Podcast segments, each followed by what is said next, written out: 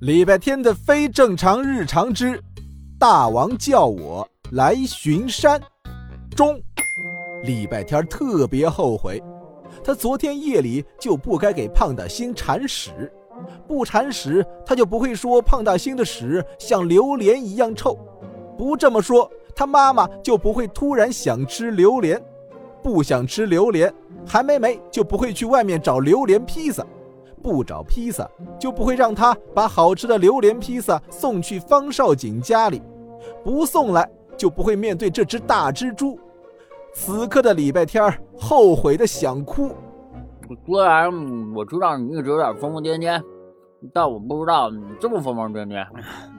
你解释一下你的怪异行为吗？被方少景从厨房拖到沙发上的礼拜天早就醒了，但他不敢睁开眼睛。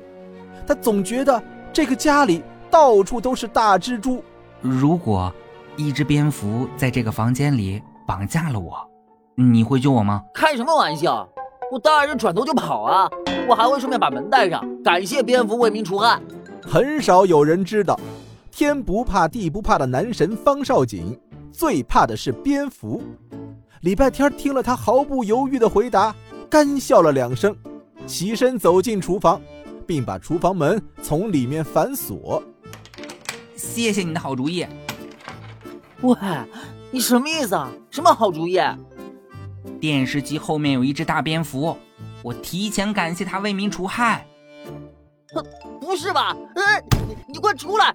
我错了，救命！理发间关着那只不存在的蝙蝠的客厅是方少景的战场，而住着真实存在的蜘蛛的厨房。是礼拜天的战场，他从兜里翻出一条红领巾，蒙住眼睛，掩耳盗铃虽然可耻，但是有用。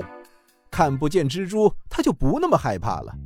于是他第四次拉开了碗柜的门。听，听着，我不在乎你们有多少只蜘蛛，也完全不害怕你们的毒液。我们人类讲究先礼后兵，现在立刻马上去通知你家大王，你们今天。有两个选项：A，立刻从这个家里搬出去；B，等着被我抓起来，做成红烧蜘蛛。我我我呃，我选 C。没有 C，你们能不能尊重一下出题人？不行的，我们这个种族的蜘蛛来到这个世界上有非常重要的使命，不行的，不能走，也不能被红烧。你你你你给我好好说话。别撒娇，求求你了，小哥哥！我把厨房巡视一圈，就完成大王交给我的任务了。这是我第一次领任务，如果失败了，会被其他蜘蛛看不起的。礼拜天儿感觉自己的手指有点痒，他僵硬的扯掉蒙眼的红领巾，僵硬的低头看去，顿时觉得一股高压电流顺着手指电过全身。但蜘蛛竟然用它的八条腿抱住了礼拜天的食指，并且大张着它的口气，正要咬下去。第一次有人敢在蜘蛛面前蒙上自己的眼睛。我要是不咬你，也会被其他蜘蛛看不起的哟。慢慢着，你获得了一个 C 选项。蜘蛛似乎发出了两声轻笑。它顺着礼拜天的手指爬上了他的手臂、胳膊、肩膀。礼拜天除了自己嗓子眼里震天响的心跳声，什么都听不见了。